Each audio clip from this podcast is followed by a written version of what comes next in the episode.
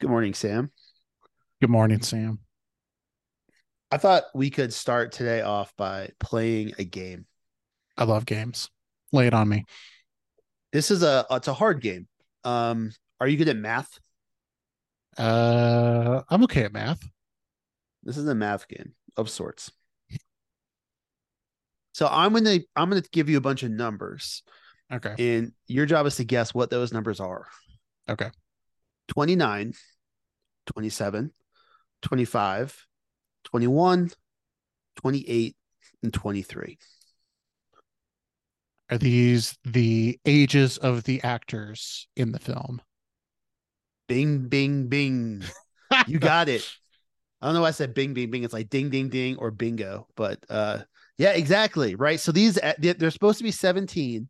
Uh, the characters, right? Because the movie has the movie uh, Percy Jackson, Sea of Monsters, which we're talking about today. Um, right. The the the characters been aged up to 16 from 12 in the books. This is the second movie. So in theory, right, Annabeth and Percy and Clarisse, if they're supposed to be the same age, they're supposed to be 17. Uh Tyson in the book, right? He's a he's a little guy. I mean, he's he he's like Yeah. six or something, right? Grover's a little older, Luke's a little older, but but uh Brandon Jackson, who plays Grover, is 29 when the film was released. Um, Alexandra Daddario plays Annabeth. She was 27 when the movie was released. Jake Abel, who plays Luke, uh, he was 25, um, about to turn 26. Logan Lerman, who plays Percy, 21. He's the youngest, and he looks like he's 45. Um, he looks the oldest in the, this movie. Yeah. Um, Douglas Smith, who plays Tyson, the little guy, right? He's 28, right? He's seven Wow. years older than Percy Jackson, uh, or than uh, Logan Lerman. And then Leven Rambin, who plays Clarisse, is 23. Wow. You know, this is something that I did in fact comment on as we were wat- m- my wife and I were watching this film. I just turned I just turned to her and I said all of these people are in fact children. When it's like it's so obvious that they're all like essentially 35. I mean, this is a this is a coming of age story, right? Some of the main Well- characters are almost 30. I had the same complaint in the first movie where in the woods some of the children have full beards. Um, like, uh, this is why I'm so excited for the remake because they actually cast kids to play kids, uh, which seems like a smart move. Well, uh, let's cue the music and then we'll come back and uh, pick up this episode.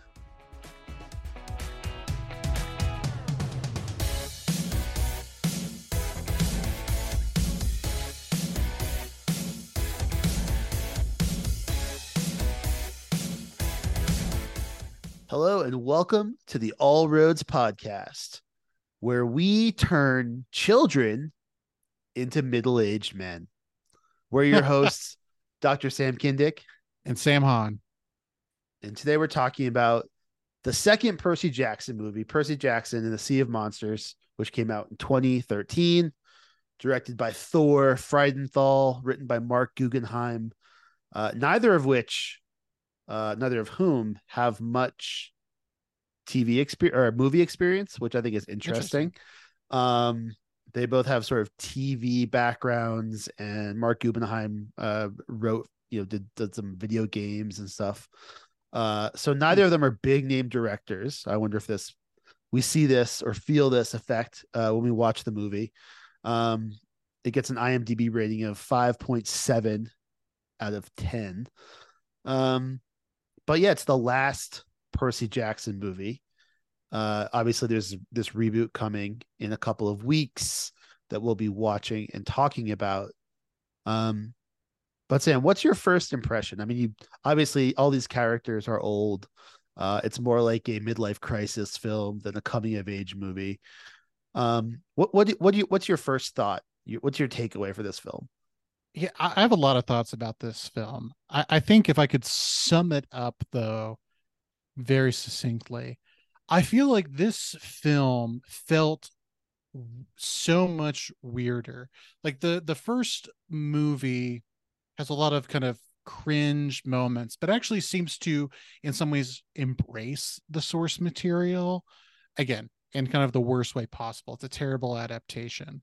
But it, eh, it, the first movie at least seems to be trying to do Percy Jackson Greek mythology. The thing that struck me about this movie was I couldn't find the connection to Greek mythology. It seemed completely disinterested in pursuing Percy Jackson and the whole premise of the show. It seemed like they were allergic to Greek mythology or the source material. And kind of when I left the movie, you know, my wife and I were in this just off weird mood after we watched it. And I think it was just because it could have been any movie. Like this could have been about anyone. Like there's nothing that made this specifically Percy Jackson, uh, which I found just so odd. Um, and we can talk about a lot of the choices they made in this film, but it just seems like they made the wrong choice kind of every time for like giving the movie any sort of character. It was just like it was just so bland. Maybe that's maybe that's my review is bland. Yeah, the, the gods aren't really there, right? No. I mean, we, we got Mr. D, we got Dionysus. Um St- played by Stanley Tucci. I know I was I was gonna say uh he doesn't he wasn't Dionysus in the first one, was he? No, Dionysus doesn't appear in the first. Okay. um, film. That's weird also. Um but right, there's no, you know, we don't have this like council on Olympus and these like high level meetings, you know, these angsty conversations between Zeus and Poseidon like we get in the first one. Um yeah, it's so it's it's really zoomed down on Percy. Um we get this prophecy, right? And you know, we we finally get Kronos. Um and the story of Kronos is is right this like weird little stained glass animation Mhm. scene um right luke is here but luke i mean luke and kronos feel like an afterthought for much of the film Yeah. um but i see what you mean right the the sort of greek mythology is is weak i mean we have we have polyphemus we have this discussion of cyclops we've got allusions to the fact that you know the cyclops were chasing um thalia and annabeth and grover and luke right um Right. it plays a bigger role in the book uh where the, all the cyclops live in brooklyn or something like this Right. and but there's there's not much uh sort of myth i mean the golden fleece is this weird cloth Right. It doesn't look like a fleece. It's not really golden. I mean, my my thing too is like you, you're you're right. Like Polyphemus is like the big anchor to Greek mythology, like the Cyclops. Um, but again, like his lair is completely divorced from mythology. It's just in the ruins of this amusement park that you know is Circe's amusement park that went wrong, which doesn't make a ton of sense. Um, and it's just like this could be anywhere just like this could be it just felt like kind of they had a bunch of like i don't know carnival props and they were like well we have to use these for something and they're like well the percy jackson movie needs props so like we could just reuse the right it's just like it feels completely divorced from the book from mythology. Yeah just like polyphemus makes an allusion to the fact that he's already eaten all of his sheep and i was like where are his sheep grazing prior to him eating this? It's just an abandoned amusement park and, and i'm just like it just loses all of the magic. I'm like you could put any creature in this lair right? You could have a you know a wizard living in here. Like there's nothing that makes it a lair for polyphemus other than you know they had a cgi budget that they used sporadically throughout this movie. Um, um yeah i mean i assumed that the amusement park was a nod to the amusement park in the book the first book right the the the water world type thing right where there's the love i mean I, I- that's the only Maybe. connection i could make um because it's not it's not really uh the same No. obviously and they've they've they've smushed it in with the the Circe spa from the book um so we don't get percy as a guinea pig which i thought would have been right it would have been fun yeah, but I guess it's maybe the, the movie wasn't fun. It's dark. I mean, it's it's Yeah. a lot darker visually. It was darker. Sure. Um, we have all this time in the Cyclops's cave, which is dark, but then there's like these like creepy neon lights sort of like in the background. And there's that neon sign that said lucky that's sort of like flashing in the background. Um yeah, so it's I don't know, it didn't feel like a kids movie, first of all, right? There's not kids in it. Um the the the the the vibe was dark and broody. Um but I think that the you know the again the, the casting is weird, right? Sure. The, the as you as you mentioned in the opening, right? The, all the, there's all these other kids at the camp, um, and I spend increasingly as I watch these movies. Um, thank goodness we're done with them though.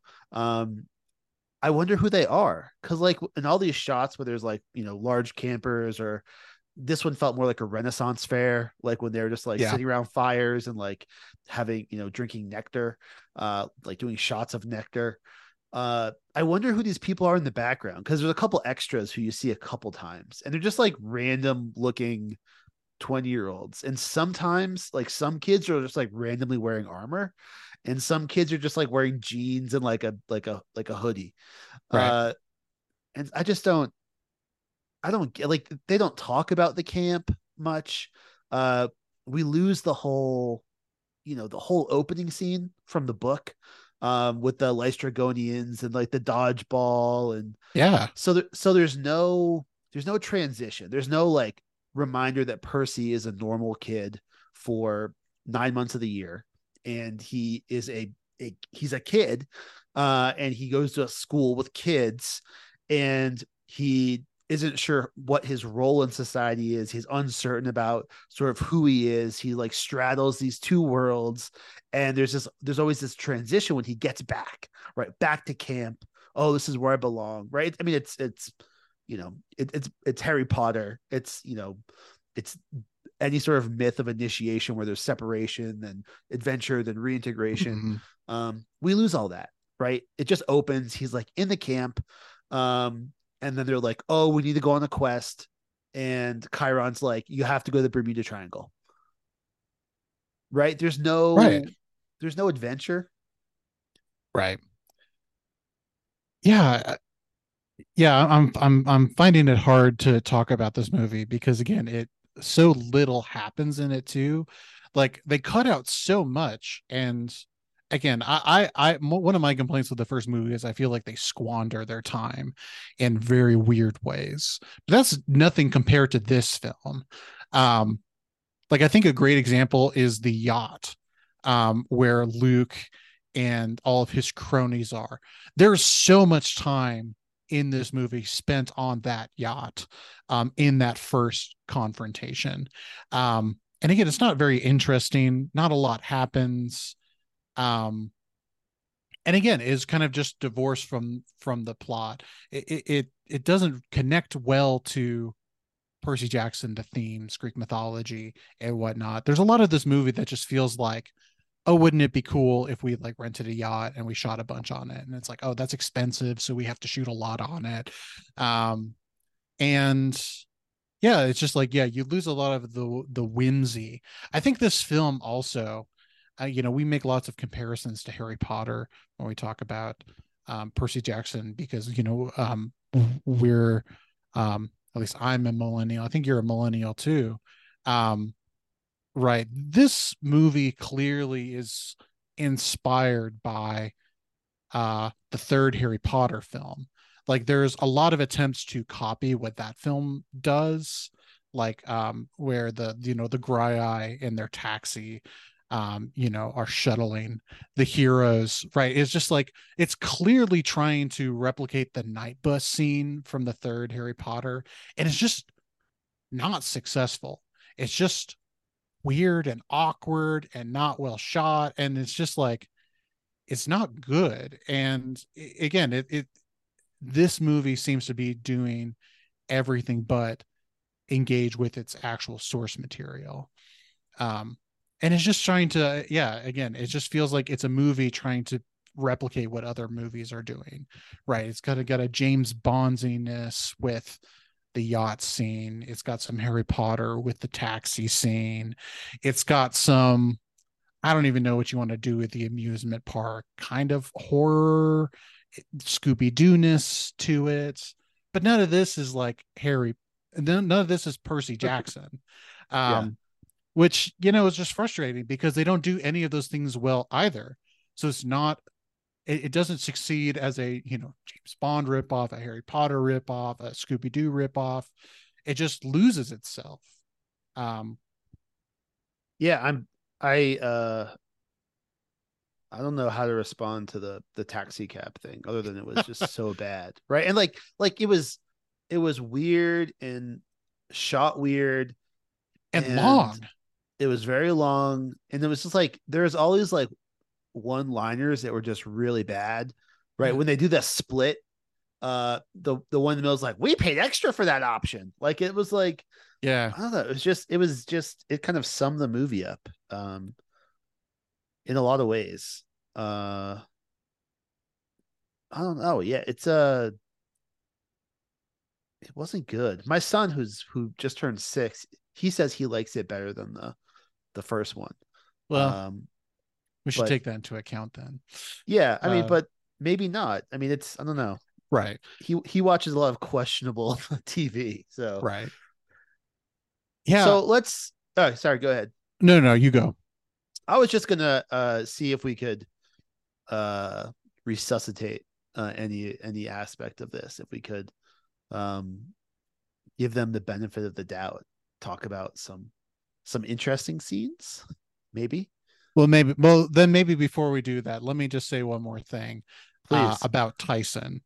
Um, I think Tyson is emblematic of all of this film's problems and the just the failure to commit to the bit um, and the premise of the whole show right i mean in the book tyson as a cyclops is such an important part of this of that book and this film does everything in its power not to show you that he's a cyclops he always looks like either he's wearing his s- stupid sunglasses or he the mist is being applied uh, dear listener, I'm using quotation marks, right? They're trying to save their CGI budget because yeah. they don't that like was, doing that. Was single... that was my first thought. He put the sunglasses on, and I was like, that just saved money, right? And and then yeah, when they're like, we're applying the mist so you can just see his two eyes, um, and I was just like, they just don't want to embrace the source. He's just a guy in this movie, just like him being a Cyclops is in no way relevant in this film and they don't seem interested in, in engaging with that and do everything possible to mask it which again i just feel like is how they just treat the source material from the start. Again they get tyson completely wrong. He's so old uh, and just like his characterization is nothing like in the book and again they they don't really find it interesting that he's a cyclops. He's just like a brother that sometimes has one eye um um to Percy can he see with the sunglasses on? Right, because they've got like a bridge right in the middle. Right. Uh, they don't even. Yeah. Uh, frustrating. They don't even try and embrace the fact that these sunglasses would have to be functional for someone with one eye. Um, I also found it very sad that um, he's disgusted by his own one eyeness. Like every time the misses applies, he's like, "Oh, I'm so beautiful now that I have two eyes," and I'm like, "That's that sucks." Like I hate that. Like again, like Annabeth doesn't like Tyson in the movie and in the book, but like to have Tyson be self-loathing of himself, it kind of sucks uh, in this movie and doesn't make a ton of sense because part of the book is like coming to term, like people being like, oh, okay, like the Cyclops aren't all like inherently evil like creatures like Tyson can be this like force for good. They are also descended from the gods. And what does it mean to be you know a child of god and in this one it's like here's here's you know here's your plot MacGuffin. He'll be able to solve some things later on in the movie uh, because of his fire resistance or whatever. Um, yeah, and I mean, there, but there is a moment though. Um, it's it's a it's a key moment at the end of the movie when the Cyclops, you know, they're in the cave and they're fighting the Cyclops, uh, Polyphemus, and right. you know he's talking to uh, Tyson, and he's like, "You're a traitor to your kind," and Tyson's like, "These guys are my kind," right? He's like, You know, Right. he is a he's a half, just like Polyphemus. I mean, he's Right. half whatever the the other half is, and then half Poseidon, right? So he is a half brother of Percy, just like Polyphemus is. Um, and so he is elected, right? And this is if we want to overanalyze, right? This is what Cyclopses do. They straddle the, the the the sort of boundary between civilization and human, and lack of civilization and monster monstrosity. Right. And so Polyphemus has embraced the monstrous, you know, nature, right? He's got you know sticks with weird satyr skulls you know on them Right. and he ate all the sheep and he lives in a abandoned amusement park um but Tyson has elected to go the other way. He's chosen civilization over, you know, the lawlessness that Homer describes in the the Odyssey that we talk about in the last episode. Um so I don't know. I'm trying I'm I'm I am trying to find deep meaning uh where I don't think there is any. Um but that's maybe just sort of the nature of my my brand of of uh scholarship. well, well, then you know you wanted to touch on you know redeeming moments in this film, so I'd I'd love you to because I I, I left this film thinking the first film looks a lot better than this one, uh, and the first one was very bad. Um, so I, I'm curious. I'm I'm curious to kind of hear your thoughts on uh, what did you like about this film, or or where where maybe can we redeem some elements. Well again there these these are moments that i i found connections to ancient greek source greek and roman source material.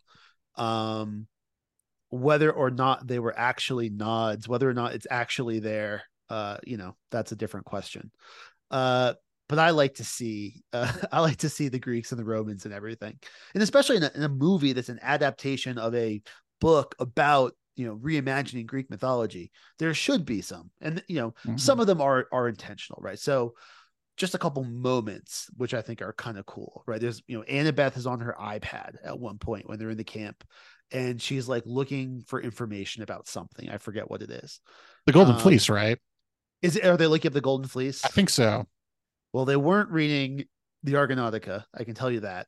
Um, but she's on her iPad and she's reading Greek, right? I didn't pause it to see if it is like, actual sensical Greek or if it's just like Greek characters.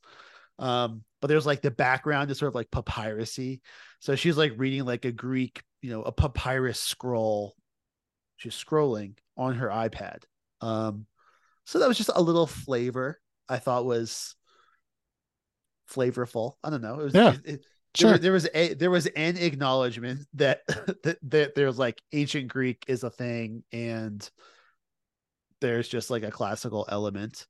Um I like that when they uh when they uh when when when Mr. D when Stanley Tucci announces the quest, right? We got to go get this golden fleece to rescue or to protect this tree. Uh, and he he sends Clarisse and he sends this other satyr, right? I had no idea there were other satyrs. Um, I don't think are other satyrs mentioned in the books. Yeah, there are. Okay, Mhm. I, I don't know. I- pages. I can't remember if it's by name or not, but yeah, yeah, like there are other satyrs, there are these protectors. And again, like there's that ongoing thing where satyrs keep trying to find Pan.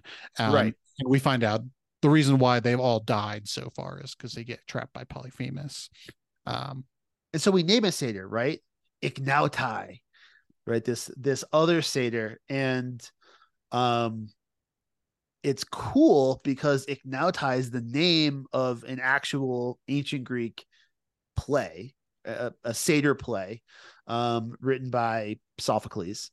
And it means the trackers or the searchers. And it's about these satyrs who go on this quest. Um, I think this is where the whole notion of satyrs um, as searchers in, in the Percy Jackson universe comes from. Um, but this, you know, they go on this quest to to rescue the the the stolen cattle of Apollo Hmm. um, from Hermes. So I just like that. I mean, the problem is Ichneutai is plural. Um, Right. So uh, so half points. the Greek is not right, but uh, I appreciated that that nod anyway because there's no explanation of it, and most people probably just missed it. Um, So I like those things. There are a couple scenes I thought we could uh project onto classical moments. Yeah. So for example, with uh we get that uh flashback. Is it the first scene of the movie? I forget. We, we see Thalia, right? And Thalia Right. is running with with Annabeth and Grover And they and actually Luke. and they actually cast children to play those roles, Yeah. which was shocking. Weird, right? Because Yeah. seven years ago, Grover was 31 or 21, rather 22. Um, but I guess it's eight years now in the the the, the book. But when Thalia, you know, she she prays to her father, and then she is, you know, turned into this tree, right? And it reminds me, and I'm sure you know where I'm going here.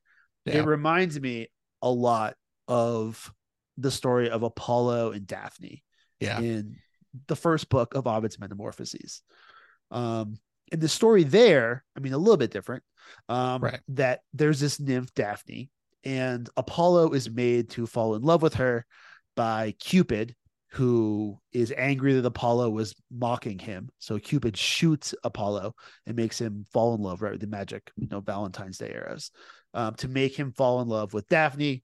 But Cupid also shoots Daphne with a do not fall in love arrow. And so she is, you know, impelled, uh, compelled to to flee, and, and Apollo is compelled to um to chase. And so they chase Right. and and the the pinnacle, the the important moment um is the moment that Daphne um is rescued. She she prays to her father. Um and want to you know read a little bit from uh the Miller translation in my Loeb. Um, oh Father, help, right? And then her father is a, a, a sea god or a, a river god. So, but she prays to her father just like um, just like uh, Thalia does. Scarce had she thus prayed when a down dragging numbness seized her limbs, and her soft sides were begirt with thin bark. Her hair was changed to leaves, her arms to branches. Her feet, but now so swift, grew fast in sluggish roots, and her head was now but a tree's top. Her gleaming beauty alone remained. Um, and it's much better in the Latin, right? Um, the way that the the words Ovid puts the words together, you can see the sort of transformation um, in Mhm. the actual text. So that's you know this passage is, is as good a reason as any to go out and uh, learn Latin um, if you haven't already. But it's this, I mean, this this transformation um, of you know girl to tree, and you see it with Thalia. I mean, we don't see the whole complete metamorphosis, but we see the sort of the tree. Um, I forget does the tree sort of become part of her, or does she does the tree grow out of her? I mean, there's this like sort of there is this transformation. Um, It's like she's at the base of the tr- it's almost like right, again like you know in, in the daphne like she is being transformed into a tree and is kind of playing on the imagery of like the human body as like a trunk and like you know the head and whatnot. Like they don't obviously play with that imagery in this film. It's just kind of her body underneath the roots of the tree that's kind of growing out of her. Yeah. Um, the the best visual um aside from this movie of course is uh do you know the bernini sculpture of apollo Oh, and yeah. daphne yeah i love that one yeah in the uh the villa have you seen it have you been to the the villa borghese in rome Yeah. yes i have amazing museum annoying right you have to get like a time ticket Yeah. um but well worth it there's there's so much is. cool stuff. Uh, yeah, so much Bernini um, in, in that museum. last time I was in Rome, I had a time ticket and I I like walking everywhere in Rome, or in this case, running. Me too. I I misjudged how long because the Villa Borghese is like up in the like corner. Um Yeah. and I was staying near the Pantheon. I misjudged how long it was going to take me to get there. And I was afraid that if I didn't get there right when the timed ticket began, I wouldn't be admitted. And so I sprinted. This was like in July in Rome, where it's super Goodness. hot. Um, I, I like sprinted through the city. I got there and I was like a dripping mess. And of course, I had no problem getting it. I don't think they even looked at my ticket. Um, but yeah, no, it's, it's, it's amazing, and it's right next to it's in the same room as the Bernini sculpture of Aeneas carrying his father. Yes, um, which is another great one. But in the in the Bernini, and these are sculptures right in the round, so you can walk around them and you can see Apollo is like touching Daphne, and they're sort of melded together. But Daphne is is you know her skin is starting to bark over. Um, her she's got uh, the branches growing out, uh, but the detail, I mean, you can see the the veins on uh on the figures um just beautiful beautiful sculptures so that, i want to give them the benefit of the doubt and imagine that uh in the telling of or in the the showing of this scene they imagined or they can you know that there is no Ovidian reference. That's my hope.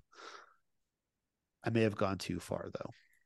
I mean i, I think you know uh, Rick Riordan probably is thinking of of Daphne as he's writing, you know, the story of Thalia in in the books because you know it, it is the most famous, you know, uh, transformation into a tree story. Again, very different circumstances, but like stands out as like a thing that the gods can do for um, those who are dear to them and is kind of this kind of beautiful like memorial in in some ways right? It's a um, protection um, right? I mean it's a protection.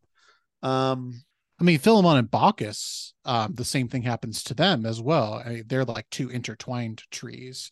Right. Um, this is in book eight of the met of ovid's metamorphoses yeah. Right um, um i guess probably all of the tree transformations are in the met um i would assume um but yeah it, it is an evocative like image uh which uh, i think you know uh, Uncle Rick has every right to to claim for his stories, and the movie, you know, in a moment of clarity, actually preserves um, uh, for its own purposes. What I mean, and we talked about this a little bit in the last podcast when we talked about the book, right? The Golden Fleece has taken on this healing power, right, which it doesn't seem to have had in the classical tradition. Um, and at the end of the movie, we see Thalia healed, right? She comes mm-hmm. out and she's like, I had a weird dream. Um, is there any I you may not know this. I don't I can't think of anything, but I wonder if there's any any reversals of transformations in the classical tradition, right? Where somebody like Daphne is who is turned into a tree, right? She's the original um laurel tree or, or bay tree, which is why Apollo loves um the laurel crowns that that victors wear. Um, are there any examples of of the sort of undoing of those transfers? Maybe in Apuleius's golden ass, right? Does yeah, he turns into a donkey, then at the end he's undonkified. Yeah, it becomes like a yeah a uh, a priest acolyte. Yeah, exactly. Yeah. Um, yeah, I I mean I think that's probably the best example um, of this. I'm trying to think. Yeah, I don't I don't know of other ones. Um, it's definitely picked up by like other people. Um, right, like other people who are influenced by like Greek mythology have these kind of like saving from these kind of transformed states. To my in my mind, the first thing that comes um, to my recollection is um, like the lion the witch and the wardrobe like the chronicles of narnia like there are these kind of reversals of these transformations in there and he's obviously um you know pulling on that tradition um you know um you know cs lewis is uh, you know a scholar of of milton too so milton's obviously being influenced by the greeks and romans so so there's kind of a, a channel for that in, those instances. But yeah i'm not sure other than the golden ass if i can think of any others. What if in those narnia movies those kids had been in their mid 20s like little lucy who's like seven or something if she had been like 35 they would have had uh, the same directors that directed this movie it sounds like yeah. yeah she's like played by like bette midler or somebody right like it's just it's so weird because it's yeah, yeah. It, it's a kids movie and you know I don't want to spend too much. I mean, I, I could happily spend a lot of time talking about Harry Potter, but that was one of the cool things about the Harry Potter movies. And to me, it was a little frustrating was that they were so young in the first one. And obviously they, you know, they were not putting one movie out a year. And so the the char- the the actors grew faster than the characters. And so by the end, you're like, how old are these guys anyway? But it's nothing compared to like starting Right. with like with grown-ups. Um, Right. So yeah, it'll it'll be great to uh in the the new Disney Plus TV show to to get kids, right? To get Yeah. you know a 12 year old Percy. Um it'll certainly feel different. Yeah. Do we want to talk about Kronos in in this film? Yeah, I want to talk about one thing, one more moment. Okay, um, yeah. that please. I thought was weird in this movie, but I'm assuming is based on a deep reading of Apollonius's Argonautica, which of course is a Oh. major source, a source material. I mean, I think Right. that's something we talked about last time. It's my favorite, my favorite Jason moment, right? Which happens early in book one of the Argonautica after Jason, the hero, uh, brings all the Argonauts together and he calls for a vote. Um, to, to see who's going to be the captain of the Argonauts. Um, and everyone just like looks at Heracles and in one, um, in unison, they shout Heracles. And Heracles says, no, let the, let this guy have it. There's a moment when they're fighting Kronos. Um, and they're all kind of hunched behind something. I think it's Percy, Annabeth, Grover, and Clarisse. I think they're all there. And Percy says, um, Yeah, because they're all tied up. Um, Yeah, 'Cause they've oh, been- that's that's another thing, right? Why does he have he he like breaks Grover's bond by shooting the pen out into his like hand? Yeah. Why not just extend the sword and then slice it? It seemed dangerous. Um, but he says, Percy says, I mean, who voted me leader? And they all raise their hand. Um, Right. and so it felt like Jason, but of course, this is Clarisse's quest, right? And then Percy, you know, magnanimously gives Clarisse the you know the fleece to to bring back. Um, but Percy is like the leader from the the start, right? He's obviously the hero. Um, but it's I don't know this this weird election of him, like in the middle of like the battle. It, it, it didn't seem necessary. It felt weird. right. Um, so I, the only reason it can be there is because um, Marc Guggenheim, who wrote it, uh, must have been a, a devotee of Apollonius. Um, Yeah. it's the only thing I think of. it must be a deep illusion too, because it also doesn't actually follow what happens in the Argonautica. No, it doesn't. It's I mean it's a correction in the same way that Hellenistic authors like Apollonius Right. himself responded to the Homeric epics in the same way uh, Guggenheim responds to the Hellenistic epics. So, yeah, that's a Yeah. weird scene, and Well, that whole scene is weird to begin Yes. with, just because, again, talk about just completely disrespecting the source material. Again, this movie just completely ignores the complete end of that book. It just rewrites it. Um, again, because the first movie completely forgot to bring up Kronos and the whole point of the series. So they're like, we got to shoehorn this in so we can keep making these movies.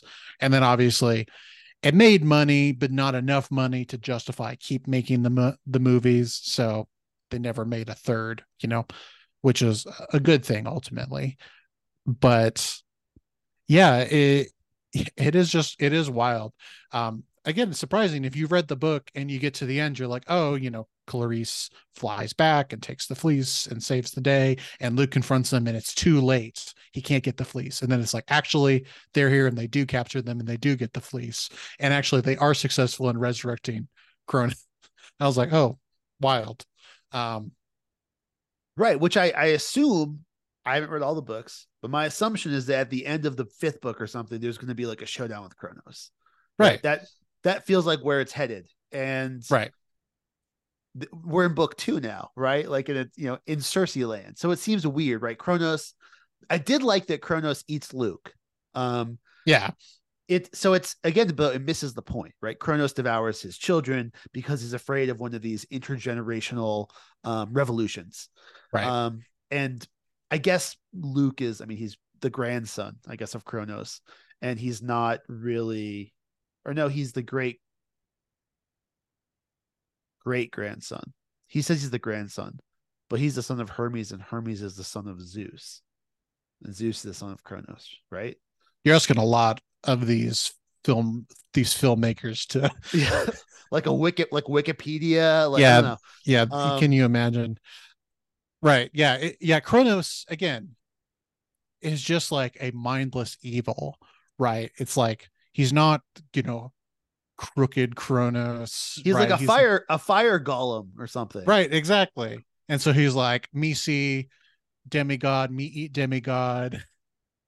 Um, So I, I like that Kronos ate Luke. And then of course, after Kronos is defeated, Luke is dropped into Polyphemus's cave, and Polyphemus is about to eat Luke. So he's about to get eaten twice, uh, which I thought was I don't know. It comes back to the cannibalism poetic, thing that I yeah. talked about a lot a couple Yeah. episodes ago. Um, but yeah, very again, this is where I get back to like this is just this has been done a million times in these sorts of movies. Like, oh, we get to the end, there's a big bad guy. How are we going to defeat him? Oh, we like are constantly losing, and then all of a sudden we win and we defeat him, and yada yada yada. Um, Well, he's defeated by his sword, right. Which is the cursed blade. It's I guess it's in, in- insinuated that the sword is forged out of the the sickle that Zeus uses to castrate. Or no, that Kronos Oh. uses that. Kronos, wait, no, Kronos uses that. to castrate Uranos. Uranos. But in in Percy says that his dad Poseidon had killed Kronos. Yeah. But that has It nothing make- to do with anything, right? Yeah, no, no, it, they're making this up. Um, How's Kronos killed? He does it like I mean, it's the great, it's the great, you know, battle, right? It's oh, in the, The Titan. Titanomachy. yeah. Yeah. So I, yeah, I don't, I don't know, I don't know what what they're on about, um, with Anaklusmos and and it being this the special sword that can fill Kronos, and yeah, We'll never know. we'll never know. Again, they never made yeah, it's the last one. Um, but again, you know, it's I guess they they always leave these things open. Um, so you know, uh, Thalia comes back, and it seems like we're gonna be, you know, maybe oh maybe Thalia is what the prophecy is about. Uh, and then they're like the, it shows the like the weird sarcophagus of Kronos, and it sort of like glows, and then like there's like right, and you're like, how is it glowing? Why yeah, some like some like some like some like rocks like shift within it or something like lava Yeah. rocks. I didn't understand that, but uh, yeah. So they they they leave it open. Uh, maybe they will make another one. They make you know maybe uh they'll they'll they'll reprise the roles of all the characters. Um, Grover, who's well older, into their who's older than me. Yeah, he'll be forty. Um, but why not? Um, so yeah, I mean that's uh I don't know. Did you have did you have like one moment? What was your favorite moment? Did you have was there anything good? I mean, were you at least eating Sour Patch Kids or something? Or did you learn Uh, your I- lesson? I had I had I had popcorn this time. I I, I played it uh, much more uh, wisely. So I enjoyed some delicious popcorn while I I enjoyed this viewing. Um, I I actually, to be honest, uh, didn't mind Nathan Fillion's performance as Hermes. Like I didn't I didn't hate the Hermes scene. You know the stuff he gives them is much less interest. I mean, he gives them the the wins, but then giving them the weird tape that makes things disappear Oh, is yeah. dumb. I hated that. I thought that was dumb. But like Nathan Fillion as Hermes played it up pretty well. Like I thought his performance was very good. And I thought, you know, overall that was an enjoyable scene um with him and you know, pretty funny and got more to the spirit of the books than any other part of that film. Um sarcastically, my favorite moment is the fact that the filmmakers realize they have to show the healing power of the fleece and so they make sure that even though the fight is won i think they've already defeated kronos the manticore gets annabeth so they have to heal her uh, it's very anticlimactic uh, at the end of that fight scene it is wild but they have to show you that it has healing powers lest you forget and aren't sure Was why it- it works. Was that a manticore? Because it was kind of like there was like those like bear, like that bear sidekick that Luke has in the book. It was like kind of that, but like mixed with like a scorpion. I right? I mean, yeah, it's kind of again like a lot of this movie is kind of unrecognizable mythology, right? It's just like cool monster uh sort of thing. I'm pretty sure it's a manticore. That's my best guess. Yeah. Well, they're yeah, they're more like lions, but yeah, I don't know. Anyway, not important. Uh I mean, if it's not if it's not a manticore, then they just completely made it up. Um, that's what I'm going with. I think it's so just- whatever just whatever botched. it is, like they make sure that okay, we've I think I think it's after they defeat you know listener. It is. It I'm is. wrong. Yeah, it is. Um, but it is just a wild anticlimactic moment.